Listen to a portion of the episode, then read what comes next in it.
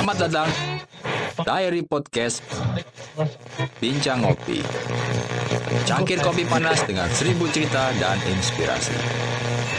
Bersama saya, Christian Bagus Anggoro. Stay tune dan selamat mendengarkan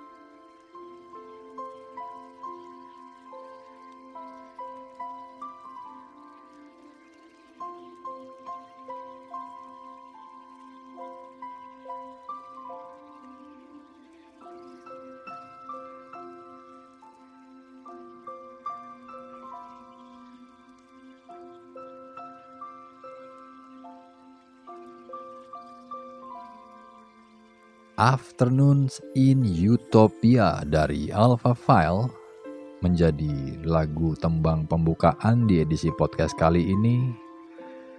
Tembang lawas pilihan dari saya yang bisa kita dengarkan bersama buat kalian semua.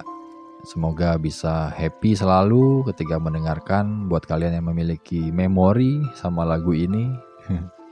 sama juga dengan saya, kita sepakat ya, kita sefrekuensi tentunya ketika kita mendengarkan lagu yang sangat istimewa ini dari Alpha File. Banyak sekali lagu-lagu pilihan yang menjadi idola saya, tapi Afternoons in Utopia menjadi salah satu lagu the best favorit buat saya forever pastinya. Karena di lain dari liriknya yang sangat mantap jiwa, Instrumennya juga sangat menggoda, tapi di balik itu semua lagu ini memiliki peranan buat hidup saya, memiliki memori tentunya. Jadi ketika mendengarkan lagu yang satu ini ada jiwa saya yang tersentil kembali memorinya muncul secara tiba-tiba dua hari yang lalu ketika saya mendengarkan lagu ini di salah satu radio lokal di Pulau Bali Entah kenapa saya langsung duduk terdiam dan mengeluarkan air mata. saya sedang teringat dengan momen di mana saya mendengarkan lagu ini pertama kali. Bukan momen memori kesedihan tentunya ya teman-teman, tapi memori yang sangat indah buat saya. Masa-masa masa-masa dipenuhi dengan keindahan, dengan keluarga lengkap, dengan saya masih bisa melihat kedua orang tua saya masih akur, mereka masih menjadi seorang partner tentunya.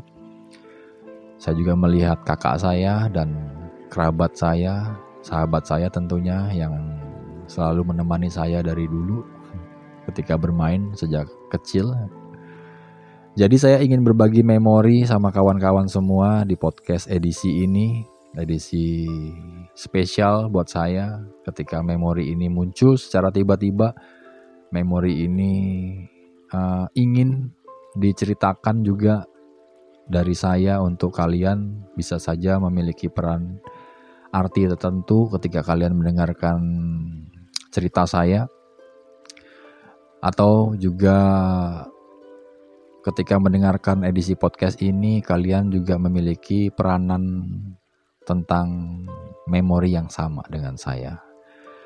Nah, lagu Alpha File dari yang berjudul Afternoons in Utopia ini kenapa menjadi spesial buat saya?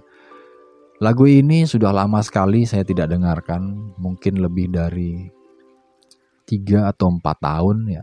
Saya sudah bahkan sudah sudah lupa dengan lagu yang satu ini walaupun ini adalah lagu favorit di hati saya tapi sudah lebih dari empat tahun saya sudah tidak pernah dengarkan kembali. Tapi ketika mendengarkan di salah satu radio di Pulau Bali ini saya langsung flashback flashback lagi memori saya. Mengingat mencari apa saja yang pernah terjadi ketika saya mendengarkan lagu ini. Jauh dari saat ini ketika lebih dari empat tahun yang lalu, lima tahun yang lalu, atau tujuh tahun, 8 tahun yang lalu. Ketika saya mendengarkan lagu ini, lagu ini sudah jauh-jauh uh, tahun demi tahun saya dengarkan sejak saya berusia tiga tahun atau empat tahun, lima tahun saya sudah lupa.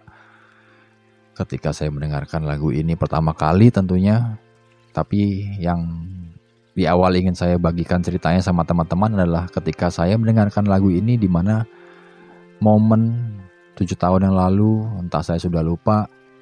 Ini adalah lagu spesial buat saya ketika saya memutarkan lagu ini. Ini tidak bisa di sembarang tempat gitu.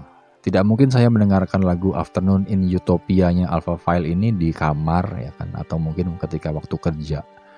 Saya tuh tipikal orangnya suka membawa mood sebuah lagu di tempat yang tepat gitu ketika saya di kamar, saya lebih cenderung memutarkan lagu-lagu yang membangkitkan semangat, membangkitkan inspirasi. Jadinya ada beberapa lagu-lagu yang membawa saya menjadi orang melo atau menjadi teringat-ingat sama banyak peristiwa dalam hidup itu jarang sekali saya putar gitu.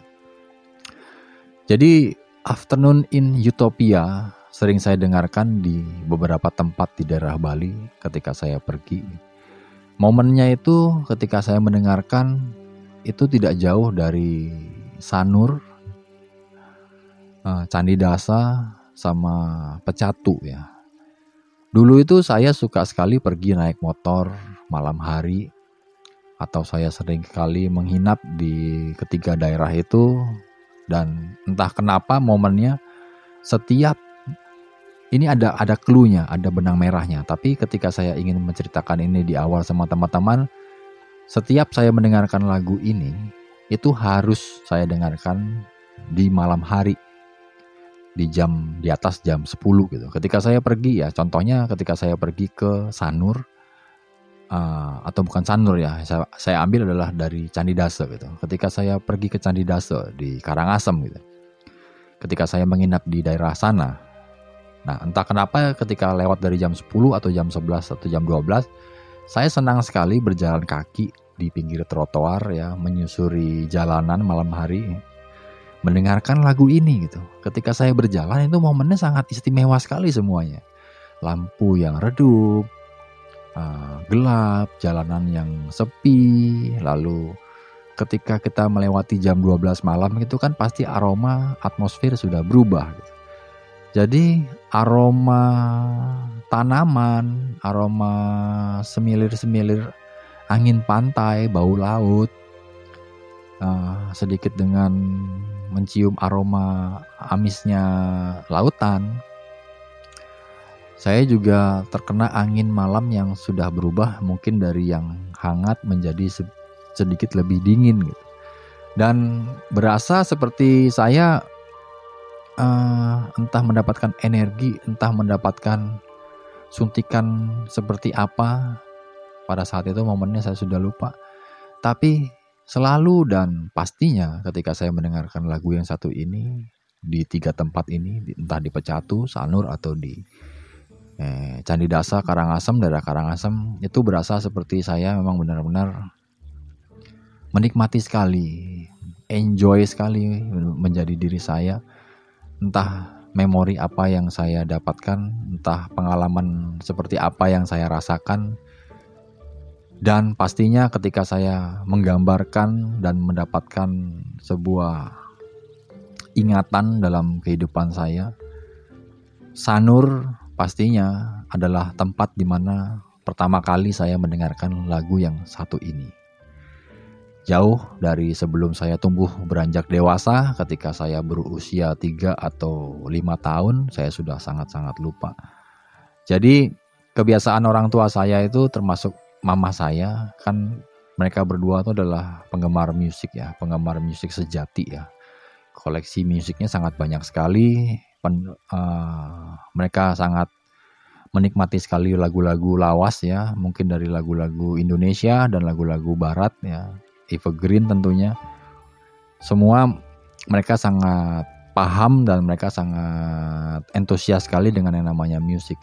Apalagi ayah saya, mereka ayah saya tuh mempunyai sebuah buku yang banyak sekali yang bercerita tentang musik gitu. Buku itu entah berbahasa asing atau berbahasa Indonesia. Ayah saya selalu uh, getol gitu membawa buku ketika dia pergi ke suatu tempat yang almarhum ayah saya beli itu selalu buku-buku yang ada sedikit banyaknya tentang musik.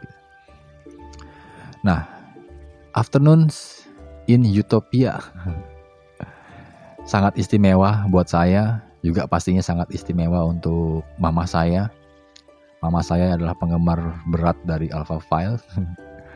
Dan ayah saya juga tentunya ketika saya mendengarkan lagu salah satu lagu dari Alpha File yang berjudul Forever Young ya yang mungkin teman-teman pernah dengar ya yang ketika dinyanyikan Forever Young I want to be forever young. Itu saya dengarkan juga dan sering sekali saya dengarkan ketika waktu itu saya berusia uh, 17 atau 18 tahun ketika ayah saya sudah jauh sekali berpisah dengan ibu saya. Ayah saya hidup sendiri menjadi duda yang sangat bahagia ya. Setiap hari mungkin ya atau setiap malam minggu ayah saya selalu putar lagu yang berjudul Forever Young dari Alpha File sampai saya mendengarkan itu sampai hafal gitu. Dan ayah saya sangat senang sekali menyanyikan lagu Forever Young. Entah pada saat itu saya nggak paham. Ternyata orang-orang yang sudah berusia lebih dari 50 tahun tentunya ketika menyanyikan Forever Young pastinya mereka mendambakan lagi hidup lebih muda gitu ya. Hidup menjadi remaja lagi karena semangatnya tuh sangat remaja banget gitu. mungkin mungkin itu yang saya tangkap tapi saya paham ketika saya beranjak lebih dewasa lagi, ketika saat ini saya sudah menjadi orang yang dewasa, lebih dewasa dari yang zaman itu tentunya ketika saya berkata Forever Young lagu dari Alpha File pastinya. ya, kita sudah bertambah usianya, bertambah eh, tua ya, bertambah dewasa. Ini edisi podcast yang ketika saya rekam kali ini, ini adalah hari saya sedang merayakan hari jadi gitu ya. Hari ulang tahun ya. Saya lahir tepat saat ini ketika saya merekam podcast ini. Saya happy karena saya mendengarkan lagu yang uh, sudah lama sekali saya tidak dengarkan lagi. Saya harus dengarkan lagi berulang-ulang, ulang-ulang hari ini ya, dari dua hari yang lalu. Saya berasa seperti, aduh, saya terbang ke masa lalu. Saya mempunyai time machine ya, wak- mesin waktu ya. Jadinya energi saya tersedot jauh dari saat ini kembali lagi ke masa lalu. Nah, dalam topik ini, ketika saya mendengarkan lagu Afternoons in Utopia, ibu saya yang paling sering mendengarkan lagu yang berjudul Afternoon di in Utopia ini dari Alpha File. Dan saya mendengar lagu ini juga ketika pergi sama orang tua saya gitu. Nah, awalnya pada saat itu ayah dan ibu saya memiliki beberapa usaha ya. Salah satu usahanya itu yang mereka sendiri juga masih pegang di luar usaha yang lain. Jadi ada di mana tempat usaha ini tutupnya tuh malam hari. Jadi sekitar jam 12, jam 12 malam atau jam 11 atau jam 1 kebiasaannya tuh tutup. Nah, ini kebetulan usahanya adalah minimarket. Zaman itu ketika kita bilang minimarket, minimarket itu sangat eh, hampir tidak banyak gitu.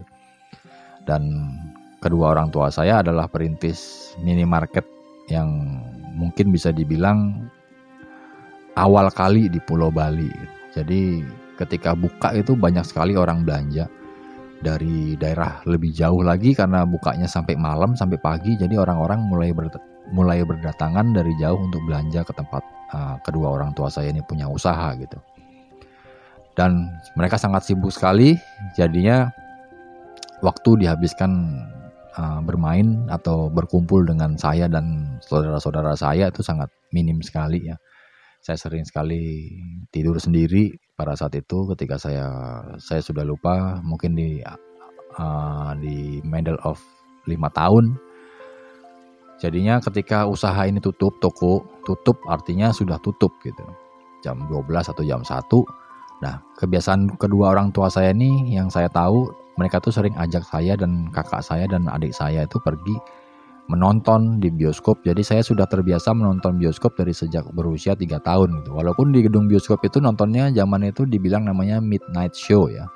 Di atas jam 12 malam gitu. Jadi ketika menonton saya terkadang nggak tahu ya filmnya apa. Saya sudah tiba-tiba tertidur aja di dalam karena ya kembali lagi sudah malam hari. Nah, jadi inilah menjadi culture dari keluarga kedua orang tua saya dari dulu sejak dulu kita tuh sukanya perginya malam gitu sampai pagi. Akhirnya mereka tuh berjalan-jalan malam hari. Entah sekadar melepas suntuk, jalan-jalan berputar-putar saja melihat jalan raya. Seingat saya ketika saya di mobil duduk ter- sampai tertidur atau eh, menikmati tempat-tempat di mana ada taman, taman kota, taman kota pada saat itu penjagaannya tidak seperti zaman saat ini gitu kan orang masih bisa duduk-duduk bebas sampai pagi ya tanpa ditanyai sama uh, keamanan ya. Nah, momennya adalah yang spesial buat saya tentang lagu ini ketika ayah dan ibu saya pergi uh, mengajak saya dan kakak saya dan juga kerabat saya, sahabat saya yang bernama Bobby, kita pergi ke Pantai Kuta. Eh ke eh sorry, ke Pantai Sanur, entah entah itu di matahari terbit. Yang pasti ketika pergi ke sana di ingatan saya eh, tergambarkan mobil tuh suka parkir di di ujung parkiran pantai. Jadi sedikit lebih dekat dengan pantai, tapi di sana ada pohon besar yang dari dulu sampai saat ini masih masih ada pohonnya. Jadi parkirnya suka di situ. Nah, kebiasaan kedua orang tua saya ketika mereka mengajak kami semua ah, kita tuh perginya seperti piknik gitu, membawa makanan dari rumah, membawa minuman, membawa peralatan-peralatan lainnya. Jadi kesannya itu memang seperti piknik, membawa kain tikar untuk digelar di pinggir trotoar. Jadi duduk-duduknya tuh menikmati hal-hal seperti itu. Nah, saya sebagai anak kecil saya senang bermain, saya senang berlari-lari sama teman saya dan kebiasaan ayah saya dan ibu saya ketika duduk menikmati mereka tuh memutar lagu di dalam mobil gitu. Nah, pintu mobil dibuka jadinya mereka mendengarkan musik dengan sedikit agak keras gitu. Pada saat itu Pantai Sanur tidak terlalu ramai, jadinya diisi dengan beberapa orang yang mungkin menikmati suasana Pantai Sanur di malam hari ya, menjelang pagi tentunya. Nah, serunya eh, saya mendengarkan samar-samar tentang lagu yang satu ini gitu. Jadi lagu ini membawa peranan dampak eh, memori baik buat saya ketika saya mendengarkan saya menjadi anak kecil yang bahagia sekali berlari-lari berputar-putar berguling-guling sama teman saya bermain di pasir pantai sampai pagi sampai lelah dan tertidur lagu Afternoon in Utopia samar-samar saya dengar dan saya ingat kembali memorinya muncul tiba-tiba memori yang indah itu hadir lagi ke ke dalam hidup saya kembali secara utuh gitu. Secara saya mengingatnya secara semuanya tergambarkan jelas gitu. Nah, dari sinilah cerita lagu ini ada buat hidup saya ketika saya mendengarkan pertama kali dan I want to say thank you for Ava File. Lagu-lagunya yang dibuat sangat bagus sekali. Saya sangat bahagia karena seniman-seniman musisi menciptakan lagu-lagu dengan lirik-lirik yang sangat inspiratif sekali, membawa kita bisa terbang. Dan gambarannya seperti saya tuh sedang bukan gambarannya lagi, saya sedang terbang ke masa lalu dengan mesin waktu di pikiran saya. Dan setelah dari itu, setelah dari itu pada masa saya tumbuh dewasa, saya ketika rindu saya sedang mendengarkan lagu satu ini, saya berjalan kaki malam-malam dan kenapa juga dari cerita awal saya ceritakan saya suka pergi malam berjalan kaki. Saya parkir motor saya, saya berjalan kaki dengan menghirup udara laut atau udara rumput-rumputan yang ada di sa di sana saat itu. Itu seperti mengembalikan memori saya, memori keindahan, memori yang akan saya simpan selamanya dalam hidup. Dan ketika saya simpan memori ini saya juga ingin bagikan sama teman-teman sama anak-anak saya juga yang mendengarkan podcast ini supaya kalian bisa memahami pentingnya sebuah memori yang baik ya. Memori yang baik atau memori yang buruk uh, mereka berdua punya peranan andil yang yang sebenarnya tidak usah kita musuhi gitu tidak usah kita uh, hakimi mereka hakimi mereka lah namanya memori ya. Berhak kita simpan, ya mau kita buang bagaimana caranya coba. Gak bisa dibuang, namanya kenangan. Namanya memori dalam pikiran kita, kita simpan, kita rasakan bagaimana caranya kita mau buang gitu. Bagaimana? Kecuali kita lupa ingatan ya. Amnesia. Jadi inilah peranan ketika saya mendengarkan Afternoon in Utopia saya senang mendengarkan. Saya sering jalan kaki malam-malam di trotoar di Jalan Sanur ya di Pantai Sanur juga tentunya atau di Karangasem atau di Pecatu karena ketiga tempat ini membawa memori yang baik buat saya. Memori yang istimewa ya di mana ketika saya sedang merasa sedih dalam hidup saya suka datang ke tempat ketiga tempat ini untuk meminta energi ya untuk untuk menghealing ya secara cepat sebelum menjadi lebih besar lagi kesakitannya. Saya suka dengan uh, menikmati diri saya duduk dengan mendengarkan musik yang di mana musik itu juga membantu untuk menyembuhkan saya. Dan pada suatu ketika, pada suatu saat saya pergi ke Pantai Sanur, mungkin berapa tahun yang lalu ya, saya sudah agak sedikit lupa ya, mungkin 7 atau atau enam tahun lalu saya pergi ke pantai Sanur duduk di tempat di mana ketika saya masih kecil juga merasakan di tempat yang sama gitu. Saya duduk di pohon yang saya ceritakan sama teman yang tadi eh, sama teman-teman semua saya duduk di situ saya melihat suasana saya menikmati sebuah lagu ya yang saya dengarkan. Mungkin saya tidak membawa serta anak istri saya, tapi saya senang sekali pergi sendiri. ketika saya mendengarkan musik, ketika saya membayangkan, memvisualkan mobilnya dulu parkir di mana, ayah dan ibu saya duduk berdiskusi ya, mungkin diskusi apa yang mereka diskusikan, mungkin saya tebak-tebak karena secara saya sudah dewasa, saya juga sudah belajar menjadi orang tua. Saya sedikit paham mungkin ya apa yang mereka diskusikan, mungkin mereka sedang membicarakan hari esok. Bagaimana. Untuk semua orang tua. Kita pasti memiliki perasaan yang sama. Kita selalu berpikir tentang masa depan, ya, masa depan, masa depan, besok seperti apa, visi kita besok mau dibentuk seperti bagaimana. Tentunya setiap orang tua yang ada di muka bumi ini bisa saja atau mungkin atau pasti memiliki peranan visi yang sama untuk membuat kehidupan berkeluarga kita menjadi lebih baik lagi. Jadi saya suka duduk di situ, saya membayangkan diri saya yang sedang bermain, berlari-lari ya. Menikmati sebuah suasana. Saya tersenyum, saya membayangkan diri saya bermain di sana. Christian bagus yang kecil, sedangkan Christian bagus yang besar sedang melihat ya. Mungkin bisa dibilang sedikit berhalu, tapi halu itu kan kalau kita punya perspektif yang yang berbeda tentang pemikiran ya. Yang saya katakan di sini adalah memori masa lalu di mana kenangan itu sudah pasti benar-benar terjadi. Kalau kita punya ingatan yang bagus, ingatan yang kuat, pastinya juga kita bisa memahami situasi ya. Jadi beda dengan yang dibilang namanya berhalu-halu ria ya.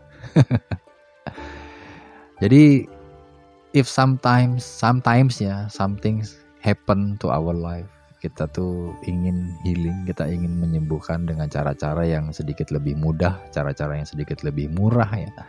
Tentunya mengingat kenangan yang baik. Itu bisa membawa dampak yang baik juga buat hidup kita. Jadi saya melihat saya bermain, saya mencoba untuk memanggil anak kecil yang bermain itu berbahagia. Saya coba mengatakan berbahagialah dirimu, jangan sampai di masa depan ada orang yang mengatakan kamu tidak bisa melakukan apa-apa karena kamu sejatinya bisa melakukan apa saja kalau kamu menginginkannya. Jadi saya terkadang mengucapkan hal seperti itu walaupun itu ada di dalam pikiran saya. Saya sedang uh, berbicara seperti bercermin dalam pikiran saya. Saya sedang mengatakan untuk diri saya sendiri menyemangati tentunya ya ketika saya flashback ke belakang bertemu dengan masa lalu. Tentunya ada file-file yang ingin saya keluarkan, ada permasalahan-permasalahan hidup yang mau saya selesaikan pastinya saya harus berdialog dengan diri saya sendiri dengan memvisualkan sesuatu yang berbahagia yang pernah kita rasakan entah itu berbahagia atau apa energinya tuh kita tarik kita ambil menjadi sebuah kekuatan untuk bisa kita bawa di masa depan menjadi sebuah afirmasi yang positif yang bisa kita bawa sampai kapan saja. Nah, seperti itu teman-teman. Jadi seperti waktu mesin waktu ya. Saya bertemu dengan masa kecil saya lagi. Saya menggenggam tangan dia, berjalan kaki, bermain-main di pikiran saya sambil bernyanyi. Afternoon in Utopia. Sangat istimewa. Bahagia sekali ketika saya mengingat momen-momen itu tentunya ada banyak ada banyak perasaan-perasaan yang uh, perasaan-perasaan yang sangat uh, membuat saya semakin hidupnya lebih baik lagi pastinya. Mungkin teman-teman punya memori apa dalam hidup, kenangan apa dalam hidup. Memori itu bisa berupa kegiatan-kegiatan kita, prestasi-prestasi yang pernah kita buat, atau semangat-semangat yang pernah kita lahirkan di dalam kehidupan ini. Atau ketika kalian masih bisa bersentuhan, berpelukan dengan orang-orang terdekat di dalam kehidupan ini, memori itu akan menjadi akan membuat sebuah flash ya dalam tubuh kita menjadi energi yang bisa saja kita izinkan dia diam, bisa saja kita tidak izinkan itu ada di dalam pikiran kita dan bisa saja itu hilang karena kita tidak ingin, tapi saya kembalikan lagi bahwa kalau kita bilang tidak ingin, berarti kita harus amnesia tentunya. Jadi teman-teman dalam edisi ini saya ingin sedikit ya kita bilang memori kita bilang kenangan ya. Kita ingin sedikit uh, mengupas intisari dari yang namanya memori ya. Kenapa sih kita tuh selalu mengingat-ingat masa lalu gitu? Asal jangan mengingat mantan pacar yang yang buat kita kesel ya. Tapi kalau mau diingat juga nggak apa-apa, nggak apa-apa. Namanya juga hidup, dinamis aja. Lalu ketika kita mengingat masa lalu, apa sih manfaatnya untuk diri kita, teman-teman? Nah, seperti saya, mungkin bisa juga berlaku sama teman-teman. Banyak ya mungkin dari kita tuh senang menulis buku harian gitu atau membaca biografi milik seseorang ya dalam cerita sejarah atau mungkin tokoh atau mungkin seorang aktor, aktris dan hal-hal lainnya. Itu tuh seperti bersama-sama kita bernostalgia tentang masa lalu gitu. Yang kita bacakan biografi bisa saja itu mengandung nilai historical yang ada di dalam sebuah buku yang kita baca. Mengapa mengingat masa lalu itu penting buat kita, teman-teman? Dan apa sih sebenarnya kerugiannya? Bila kita memikirkan masa lalu, bisa malah mengganggu kita, atau yang bisa kita lakukan untuk mengenang itu, mengenang masa lalu. Apakah ingatan menjadikan kita berasa seperti lebih manusia lagi gitu, manusiawi maksudnya? Mungkin selama beberapa dekade dalam kehidupan ya, saya karena membaca sebuah buku ya dalam dalam penelitian telah menemukan bahwa ketika kita mengingat masa lalu merupakan dasar penting bagi perkembangan kita menjadi manusia gitu. Dan di edisi podcast ini ketika saya sudah sedikit mem- memberi cerita yang simple ya buat teman-teman mungkin bisa dimengerti, mungkin paham maksud dan tujuan saya seperti apa ketika saya berbicara tentang memori ya. Jadi di sini ada beberapa poin yang ingin saya bagikan sama teman-teman tentang baik dan buruknya kenapa kenangan itu memang harus ada di dalam kehidupan kita. Nah, yang pertama adalah kenapa ingatan membantu kita membentuk identitas kita. Ingatan pribadi memberi kita rasa kesinambungan gitu teman-teman bahwa kita uh, bahwa kita ada adalah orang yang sama atau yang memiliki perspektif atau persepsi akan diri sendiri. Seiring berlalunya waktu, ingatan memberi kita detail penting tentang siapa kita dan kita ingin menjadi seperti apa, teman-teman. Lalu, ingatan membantu kita memecahkan masalah. Ingatan kita menawarkan solusi-solusi potensial untuk masalah yang sedang kita hadapi dan membimbing kita dalam memecahkan permasalahan yang ada. Dan di situlah letaknya ketika kita mempunyai memori ya, kita bisa mengingat kejadian-kejadian mungkin dua tahun lalu ada si A meminjam barang si B, tiba-tiba si B itu tidak mengakui, tapi kita punya memori untuk mengingat itu dan kita bisa membantu teman kita bahwa menyelesaikan masalah mereka. Nah, di situlah juga pentingnya kita punya memori punya ingatan dan uh, terkadang itu bisa muncul begitu saja. Mengingat sesuatu itu bisa muncul begitu saja ketika kita bersentuhan dengan sesuatu mendengarkan sesuatu atau mencium sesuatu Lalu ingatan membantu kita bersosialisasi ya tentunya ketika saya membicarakan tentang ingatan kita sedang menciptakan sosialisasi gitu. Ada teman-teman yang yang dari pendengar juga merasa bahwa uh, aku juga memiliki peranan memori yang sama gitu. Terkadang saya bersama teman-teman duduk berbicara ngobrol, ngopi gitu. Kita selalu berbicara tentang memori masa kecil kita yang indah. Kita bertukar energi, kita bertukar pikiran, kita juga bertukar cerita pastinya. Dan kenapa ingatan membantu kita dalam bersosialisasi? Nah, kenangan pribadi itu penting dalam berinteraksi sosial. Kenangan akan masa lalu dapat menjadi sumber rujukan ketika bertemu dengan orang baru, teman-teman. Serta dapat membangun hubungan dan menjaga hubungan yang sudah terjalin selama ini. Lalu ingatan membantu kita dalam mengatur emosi. Nah, ingatan kita dapat memberikan contoh situasi serupa yang pernah dialami sebelumnya.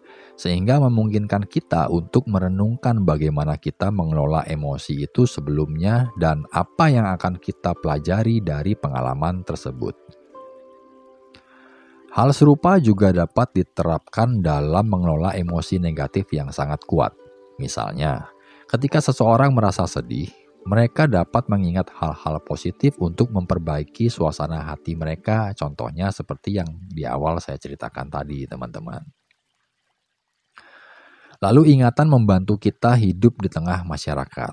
How? Nah, mengenang masa lalu tidak hanya membantu kita sebagai individu, ini juga memungkinkan kita untuk hidup dalam konteks sosial budaya. Masyarakat dan budaya juga mempengaruhi cara kita mengingat tentang masa lalu. Misalnya, budaya dalam budaya barat yang sangat individual ya. Orang cenderung mengingat kenangan yang panjang, spesifik, terperinci dan fokus pada individu tiap orang yang diingat gitu. Sebaliknya, dalam budaya Asia Timur, orang cenderung mengingat kenangan yang lebih umum serta berfokus pada interaksi sosial dan orang-orang terdekat. Di sana juga para peneliti melihat perbedaan kepada anak-anak dan orang dewasa. Nah, cara orang tua membicarakan kejadian masa lalu dengan anak-anak mereka juga berbeda di tiap budaya, umur, dan uh, pendewasaannya.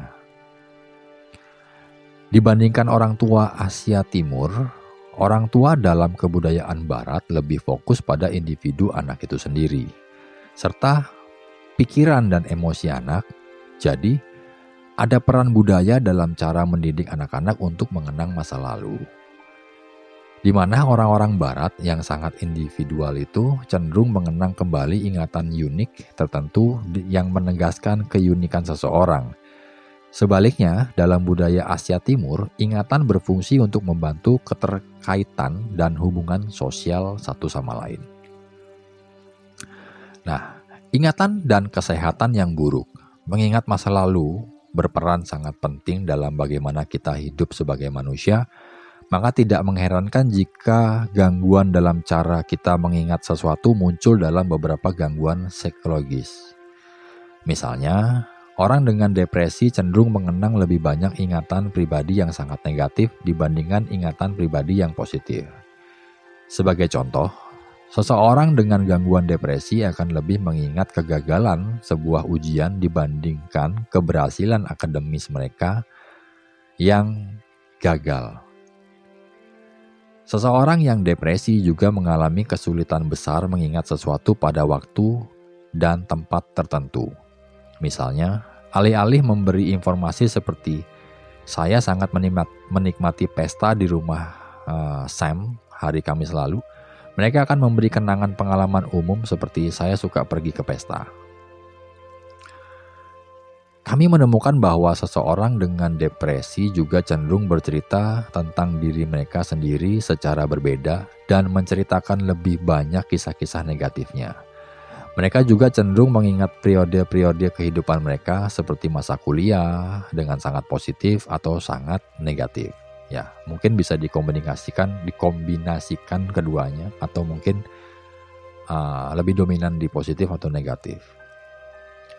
Lalu gangguan dalam mengingat sesuatu juga merupakan ciri-ciri stres pasca trauma. Ini merupakan kondisi ketika ingatan-ingatan pribadi yang tidak diinginkan dan mengganggu terkait trauma masa lalu secara tiba-tiba muncul ke dalam pikiran. Seseorang dengan gangguan kecemasan juga cenderung memiliki bias ketika mengingat masa lalu mereka. Sebagai contoh, kita semua pernah melakukan kesalahan di tempat umum dari waktu ke waktu, seperti tersandung saat naik bus atau menumpahkan minuman di sebuah pesta, namun, orang-orang dengan fobia sosial akan terbalut perasaannya dengan perasaan malu. Ketika mengingat pengalaman-pengalaman ini, berlarut-larut dalam masa lalu tanpa menghasilkan solusi yang merugikan, ini dapat mengakibatkan tekanan emosional yang sangat parah gitu teman-teman. Mengingat gangguan emosional seperti depresi, kecemasan, dan stres pasca trauma itu bisa sangat berdampak negatif terhadap kehidupan kita. Jadi, pentingnya mengatakan bahwa saya tidak ingin terlalu memikirkan masa lalu. Nah, di sana apa yang bisa saya lakukan? Jika mengingat masa lalu adalah masalah yang mengganggu kita semua, cara-cara ini mungkin bisa membantu kita semua. Nah, saya sedang mem- ah, saya beberapa hari yang lalu membaca sebuah artikel yang saya tuliskan ya, saya salin ulang ke dalam sebuah tulisan dimodifikasi kembali. Jadi saya ingin bacakan buat teman-teman di Bincang Kopi semoga bisa ah, berguna tentunya. Nah, cara-cara untuk eh, tidak mau terlalu memikirkan masa lalu ya. Mungkin bisa seperti saya. Karena kita buat podcast ya, kita berbicara aktif otaknya. Ada bahasa lama yang kita keluarkan, tapi di situ juga kita ingin mendapatkan informasi dan data bahasa yang baru gitu, teman-teman. Ketika cerita lama sudah keluar, kita butuh cerita yang baru masuk. Nah, ketika kita butuh cerita yang baru masuk, kita bisa mengcreate sesuatu yang polanya sesuai kita bisa inginkan, ya kan? Bisa kita isi input yang baru. Membuat podcast juga salah satu eh, cara yang baik untuk healing, ya, untuk menyembuhkan. Karena ketika kita eh, berbicara seperti ini, saya sendiri berbicara secara monolog ya, berbicara dengan mic. Ada banyak cara ketika otak saya tuh sangat aktif berbicara seperti ini. Ada banyak input-input di kepala saya yang satu-satu tuh masuk secara tiba-tiba, secara spontan. Tidak bisa semuanya saya ambil ya, langsung saya ucapkan ke hadapan mic dan bisa didengarkan buat teman-teman. Secara langsung saya sedang berlatih memilah-milah mana yang baik dan mana yang benar untuk saya sampaikan juga untuk teman-teman. Nah, mengingat masa lalu adalah cara yang uh, sesuatu mungkin menjadi masalah yang mengganggu teman-teman. Mungkin cara ya membuat podcast juga bisa kalian terapkan ya. Gak usah perfect, gak usah sempurna. Pelan-pelan pasti akan membuat sesuatu yang arah yang lebih baik lagi. Membuat podcast kan juga dimulai dari yang belajar dulu ya, belajar cara menyusun skrip, membuat pointer, lalu menciptakan editing, mixing dan banyak hal sebagai dan sebagainya, terutama recording juga. Nah, tipsnya adalah luangkan waktu sehari untuk ingatan kita semua.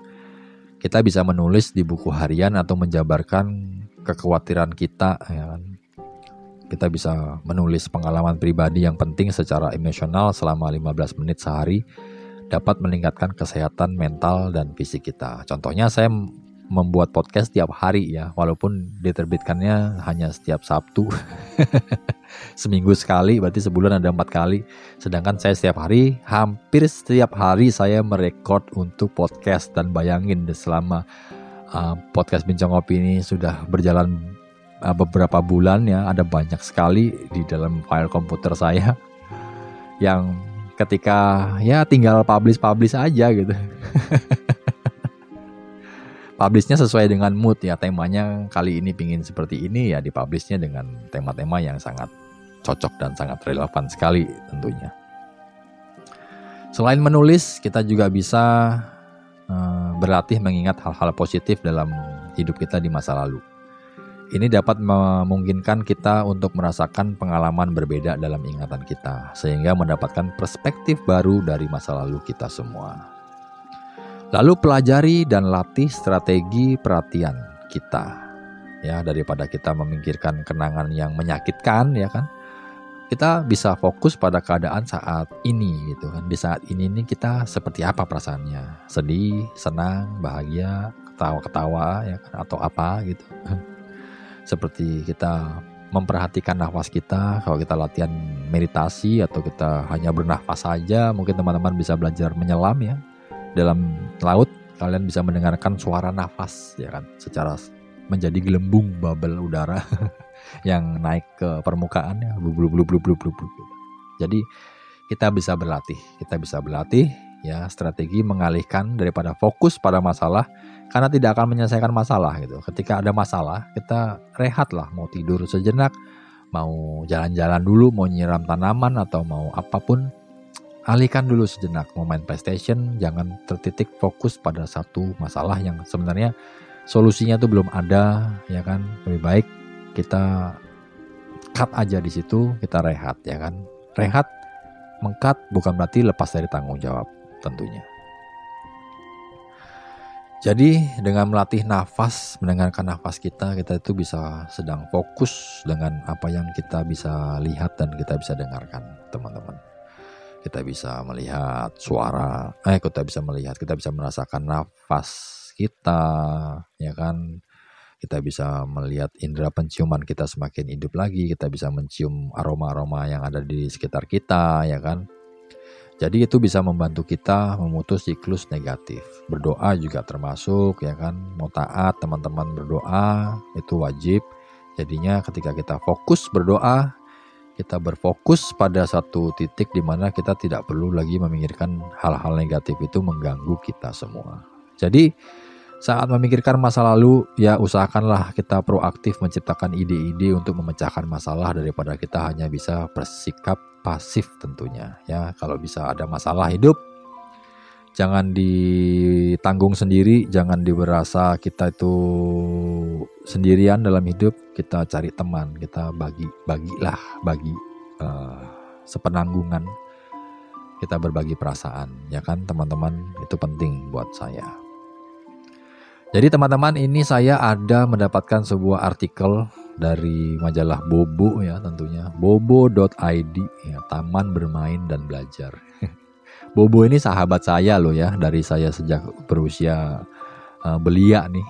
Ini salah satu buku yang buku yang benar-benar menghibur saya ya mengisi hari-hari saya. Mungkin juga teman-teman memiliki pengalaman yang sama ketika kita berbicara tentang Bobo. Nah, ini di artikel yang ditulis oleh bobo.id ya. Yang mengatakan bahwa ada orang yang mempunyai ingatan hebat gitu. Nah, kenali yang namanya nih hypermesia. Nah, keren juga rupanya. Nah, di situ ketika saya membaca oh ada juga gitu ketika saya meresearch tentang kenangan tentang memori ya cortex di dalam pikiran kita ya. Mungkin terlepas dari law of attraction bahasannya itu akan terbit entah kapan ya nanti saya terbitkan pastinya. Karena yang request sudah banyak tentang law of attraction sabar sabar sabar. Tapi di sini adalah ingatan dan kekuatan pikiran kita otak kita mengingat sesuatu memori tentang masa-masa yang sebenarnya sudah kita lewati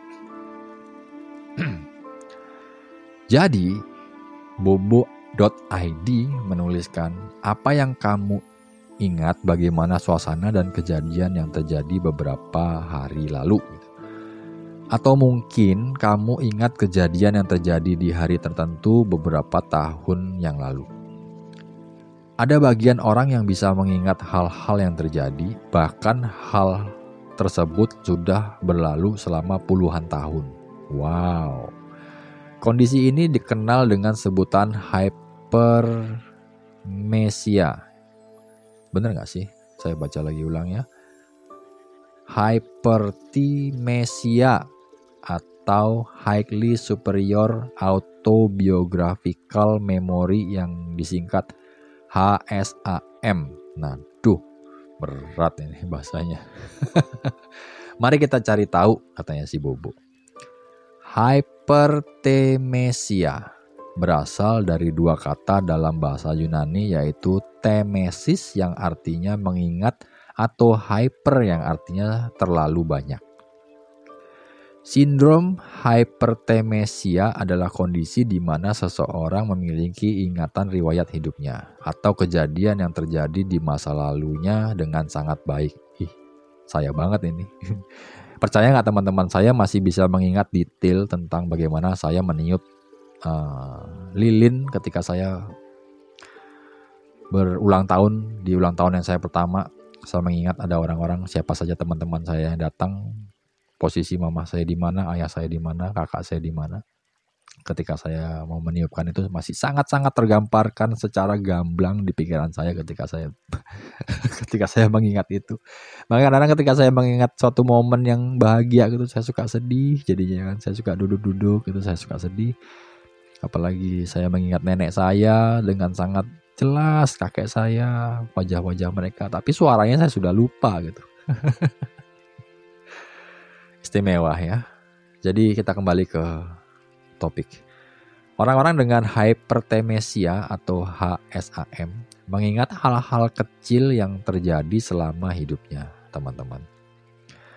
Mereka bahkan bisa mengingat banyak kenangan semasa anak-anak atau kejadian yang terjadi di tahun tertentu yang penting bagi mereka. Oh, seperti yang saya sebutkan tadi. Begitu detail ingatannya, orang dengan sindrom hipertemesia bisa mengingat hal yang ia lakukan dalam suatu hari di masa lalu.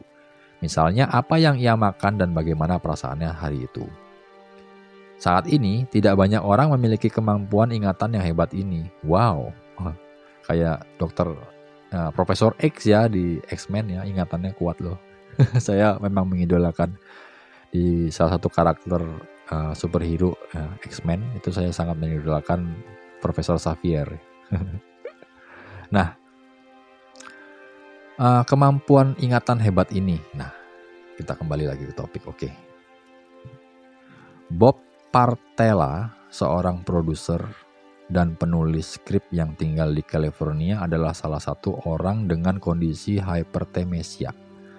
Beliau mengatakan kalau ia bisa mengingat orang yang memiliki kemampuan ini bukan mengingin, mengingat lebih banyak hal, namun melupakan lebih sedikit hal dibandingkan orang lain. Ia juga mengatakan kalau kadang-kadang ia merasa memiliki mesin waktunya sendiri. Wih, kita semendapat ini sepertinya sama si abang Bob ini. Kita punya mesin waktu ya bang Bob. Lalu kemampuan mengingat hal yang hebat. Otak kita memiliki dua macam ingatan, yaitu ingatan jangka panjang dan ingatan jangka pendek. Ingatan jangka pendek dan jangka panjang disimpan di bagian otak yang berbeda. Saat kita mengalami suatu hal, otak kita menyimpannya dalam ingatan jangka pendek. Misalnya, pakaian apa yang kita kenakan kemarin. Ingatan jangka pendek ini biasanya akan segera kita lupakan. Nah, kalau putus dari mantan pacar gimana? Kalau kita mengalami sesuatu yang berarti bagi kita, kemungkinan otak kita akan menyimpannya dalam ingatan jangka panjang. Seseorang dengan hypertemesia memproses ingatan jangka pendek seperti orang lainnya. Namun, bedanya, peneliti menemukan kalau tingkat ketepatan dan detail-detail justru terus membaik dalam ingatan seseorang dengan hipertemesia. Orang dengan kondisi ini bercerita tentang masa lalu tanpa kesulitan untuk mengingat hal-hal kecil, terutama kejadian yang terjadi setelah usia 10 atau 12 tahun. Nah, bagaimana kondisi hipertemesia ini bisa terjadi? Pakar dan peneliti ilmu saraf meneliti tentang hipertemesia sejak tahun 2000. Namun bagaimana kondisi ini bisa terjadi masih belum dipahami sepenuhnya. Pakar neurologi James Mohout mengatakan ada bagian-bagian tertentu di otak seseorang dengan hipertemesia yang bertindak lebih cepat. Ya, seperti mesin pencari Google. Kemungkinan kita semua masih memiliki ingatan dari masa lalu dalam otak kita, sama seperti orang yang memiliki kemampuan hipertemesia. Namun, ketika kita memiliki kemampuan untuk meraih informasi ingatan tersebut di otak kita, jika kita melihat dan dilihat dari gambar struktur otak, peneliti menemukan kalau ada perbedaan struktur otak yang biasa dengan orang yang memiliki hipertemesia. Menurut situs Healthline, ada ciri umum orang-orang yang memiliki kondisi dengan hipertemesia. Seseorang yang memiliki kondisi hipertemesia kemungkinan menghabiskan banyak waktu untuk memikirkan kejadian yang terjadi padanya di masa lalu. Kemudian orang dengan hipertemesia cenderung mampu berkonsentrasi serta tidak mudah teralihkan oleh keadaan lingkungan sekitarnya. Namun, orang dengan hipertemesia juga mudah teralihkan oleh ingatannya sendiri dan kehilangan konsentrasi pada lingkungan sekitarnya. Kebanyakan orang dengan kemampuan ini memiliki banyak benda yang disimpan dan dirawat dengan baik olehnya. Wah, gua banget nih. Ini saya sekali nih saya menyimpan semua detail-detail kehidupan yang ya kalau ada barang-barang kenangan yang dari kawan saya uh, masih saya simpan, masih saya simpan sampai saat ini. Bahkan kalau boleh saya kasih tahu sama teman-teman. Uh, ketika saya berusia 17 atau 18 tahun, saya menembak seorang gadis ya. Saya memberikan dia so, uh, sebuah bunga mawar ya. Ih, sok puitis, romantis banget. Saya memberikan dia sebuah mawar bunga, bukan satu tangkai ya, tapi banyak gitu. Ada banyak banget tangkai bunga mawar yang saya berikan. Tapi saya berujung ditolak gitu. Saya saya ditolak tidak diterima jadi pacar gitu. Aduh, sakitnya, sakit sakit sakit sakit banget. Nah, karena kesakitan memori itu saya simpan sampai saat ini bukan memorinya saja yang saya simpan, bahkan bunga mawar yang layu masih saya simpan sampai saat ini dan saya masih simpan ada di ruangan saya. Dan di luar dari itu banyak sekali entah koin ya, uang uang uang koin 100 100 rupiah mungkin dari teman saya dikasih. Itu sebuah kenang-kenangan teman saya jauh yang mungkin jarang sekali ketemu itu saya simpan. Ada ada ikat rambut, ada jepit rambut dari teman-teman saya yang menjadi kenang-kenangan buat saya ketika saya pegang itu saya punya satu kotak box gitu yang besar di mana semua barang-barang kenangan itu saya simpan di situ bahkan botol parfum yang kosong pun masih saya simpan kalau saya buka saya cium saya mengingat seseorangnya. Ya seseorangnya. Seseorang dari masa lalu pokoknya. Jadi ya seperti itulah memori ya. Seperti itulah rasanya ketika kita mempunyai ingatan ya. So teman-teman jadi ini sudah ah, kurang lebih satu jam ya. Saya sudah membuat podcast. Bincang ngopi ini podcastnya kok nggak ada yang sebentar ya. Podcastnya lama semua teman-teman. Ada yang berbicara kemarin Mas Bagus apakah ada sih edisi podcastnya yang cuma 5 menit aja? gitu. Susah sekali ya kalau saya berbicara tentang 5 atau 10 menit atau mungkin bisa 20 menit. Ya saya tuh orangnya senang ngobrol ya. Saya senang berbicara. Karena ketika saya berbicara uh, saya sedang melatih otak saya juga mendapatkan informasi-informasi yang baru yang saya tangkap langsung masuk ke dalam pikiran saya gitu ketika informasi yang sudah lama saya lepaskan saya membutuhkan asupan informasi yang baru gitu. Jadinya ya barter lah buat buat pikiran kita. Jadi teman-teman saya mau pamit undur diri. Terima kasih yang sudah mendengarkan edisi podcast kali ini tentang memori tentang kenangan tentang nostalgia. Penting saya beritahu teman-teman mau dia negatif mau dia positif mau kita memiliki kesakitan, saya paham sekali namanya kesakitan ketika kita memiliki kenangan yang buruk. Kenangan yang buruk itu mungkin kalau dijabarkan banyak sekali. Ada banyak kesakitan yang terjadi ketika kita memiliki memori buruk, tapi izinkanlah kita belajar berdamai dengan keadaan itu. Mari kita simpan pikiran dan perasaan ingatan itu di dalam suatu pintu, box, atau apa pun. Kita visualkan bentuk kuncinya seperti apa, kita visualkan bentuk pintunya seperti apa, kita visualkan masalah-masalah yang harus kita taruh di dalam ruangan itu.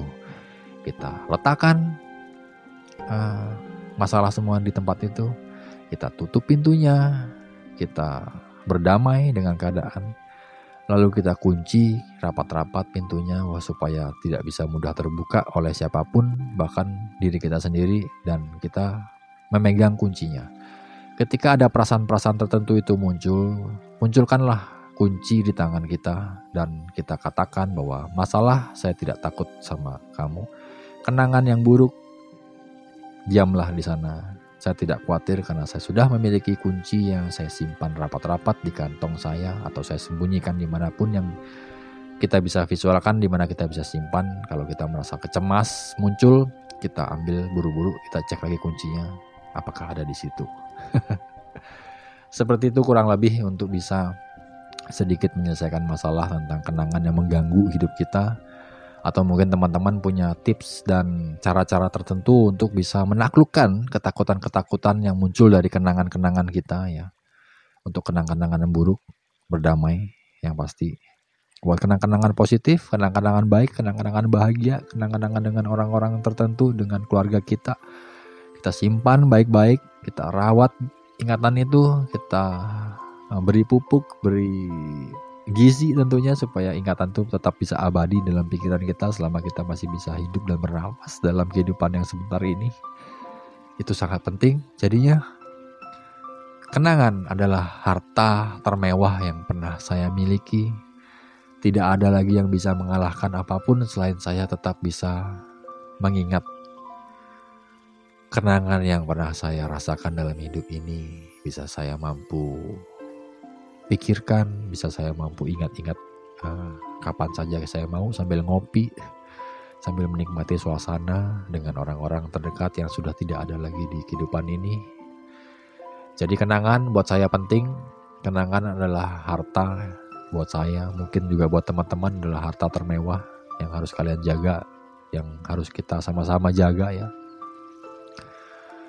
Jadinya itu harus kita abadikan selamanya dalam hidup kita. So, teman-teman, saya pamit undur diri. Sebelum saya pamit, tentunya saya memutarkan sebuah lagu penutupan akhir untuk relaksasi. Setelah mendengarkan saya bercuap-cuap pria ya, kita dengarkan sebuah lagu tembang lawas pilihan dari saya yang asik juga kita ingat ya, untuk asik kita dengarkan bersama. Dari Limal yang berjudul Never Ending Story. Spesial buat para penikmat kenangan, buat para penikmat nostalgia, apalagi lagu-lagu lawas pilihan tembang kenangan dari Bincang Ngopi. Saya Christian Bagus Anggoro, pamit undur diri. Kawan-kawan, terima kasih kalian sudah stay tune dan mengenalkan edisi podcast ini. Sehat selalu buat kalian semua, tetap semangat dan Tuhan memberkati kita semua. See you dan sampai jumpa.